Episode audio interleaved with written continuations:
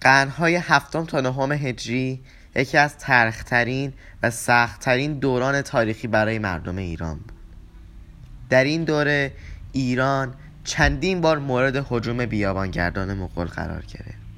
این یورش ها سلامات شدیدی به ایران وارد آورد. اما دیری نپاید که فرهنگ و تمدن ایرانیان بر شمشیر مهاجران غلبه کرد و با تدبیر بزرگان ایران مغولان از خشونت و ویرانگری دست کشیدند و برای عمران و آبادی تلاش کردند در ابتدا باید بدانیم مغولان که بودند.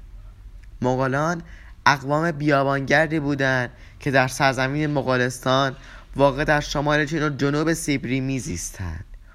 آب و هوای سرد و خشک منطقه سبب شده بود که آنها شیوه زندگی کوچنشینی و دامداری را برگزینند. آنها تا پیش از چنگیزخان پراکنده و فاقد حکومت بودند. اما خب چنگیزخان که بود؟ چنگیز رئیس یکی از قبایل مغول بود که قبیله های مغول را زیر فرمان خود درآورد.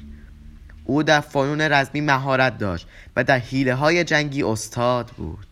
چنگیز خان مردی بسیار بیرحم بود و همه باید بدون چون و چرا فرمانش را اطاعت می کردند وی حکومتی نیرومند تشکیل داد و برای اداره آن مجموع قوانینی را با عنوان یاسای چنگیزی تدوین کرد و به اجرا گذاشت که یاسای چنگیزی اصولی داشت.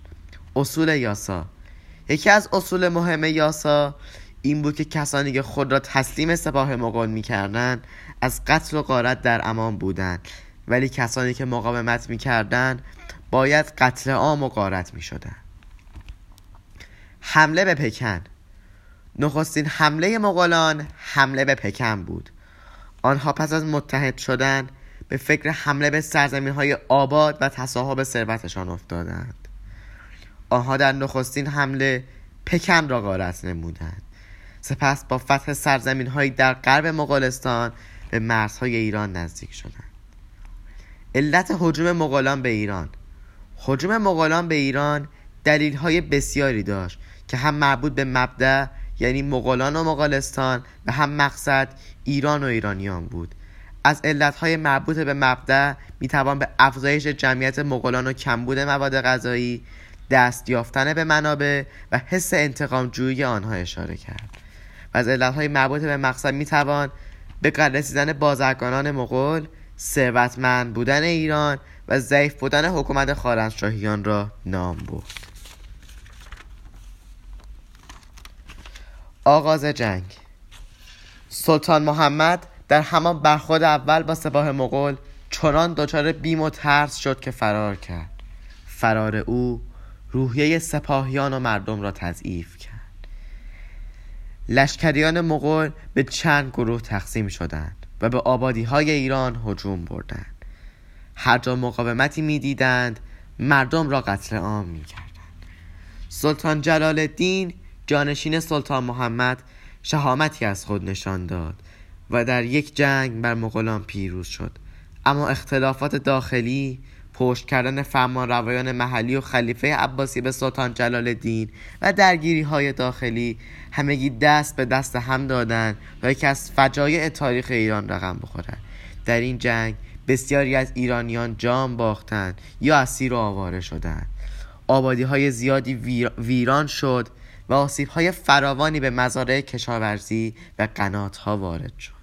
مغولان همچنین مساجد مدارس و کتابخانه ها را خراب کردند و کتاب ها را سزودند پیامدهای اجتماعی حمله مغولان به ایران.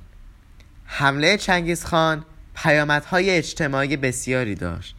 ترس و وحشت سراسر ایران را فرا گرفت و مردم دچار سرخوردگی شدند. از این رو میل به گوشگیری و دوری از اجتماع در جامعه رواج یافت. حکومت مغولان بر ایران. بعد از مرگ چنگیز خلاکوخان نوه او معمور شد فتوحات مغول را در ایران و دیگر بخش های جهان اسلام کامل کنند. او دو کار مهم انجام داد. او سلسله اسماعیلیان را از بین برد و قلعه آنها را خراب کرد و به خلافت و به خلافت عباسیان با, با تسخیر بغداد و کشتن خلیفه پایان داد. هولاکو خان پس از نابودی خلافت عباسی سلسله ایلخانان را تأسیس کرد که حدود 80 سال بر ایران حکومت کرد و فرمان راند.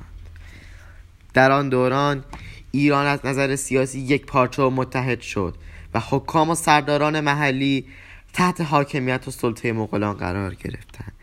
همچنین ایلخانان با سایر حکومت های مغولی در آسیا و دولت های اروپایی ارتباط برقرار کردند. حکومت ایلخانان پس از مرگ ابو سعید آخرین ایلخان مغول فرو پاشید. پس از سقوط ایلخانان هرج و مرج جنگ آشوب و قارت سراسر ایران را فرا گرفت.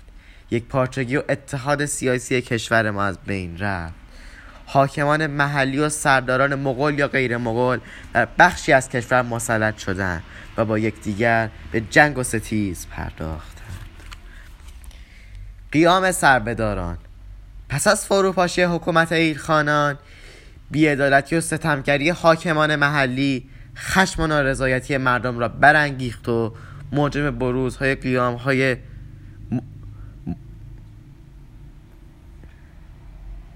مهمی در گوشه و کنار ایران شد. یکی از این قیام ها قیام سربداران بود که از روستای باشتین در سبزوار آغاز شد. ساکنان روستای باشتین که از زیاد خواهی و گستاخی حاکمان مغالی خراسان به تنگ آمده بودند به پا خواستند و سپاه حاکم مغول را در آن ولایت شکست دادند. شمار آنها در دوران شعار آنها در دوران قیام سر به دار می دهیم تن به ذلت نمی دهیم بود. پس از تصرف سبزوار آنها حکومت خود را تأسیس کردند. سربداران پشتیبان مذهب شیعه بودند و تا زمان یورش تیمور به حکومت خود ادامه دادند. حجوم تیمور به ایران.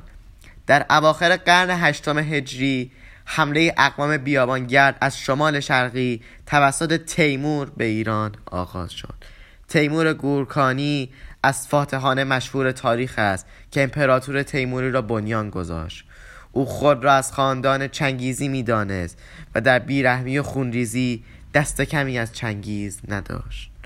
او به هنر علاقه نشان می‌داد و, و هر شهر و ولایتی را که میگشود هنرمندان و صنعتگرانش را به پای تخت خود یعنی سمرقند امروزی میفرستاد. تیمور قلمرای پهناوری داشت که از مرزهای چین تا شام گسترش یافته بود و در اندیشه فتح چین بود که مرگ امانش نداد.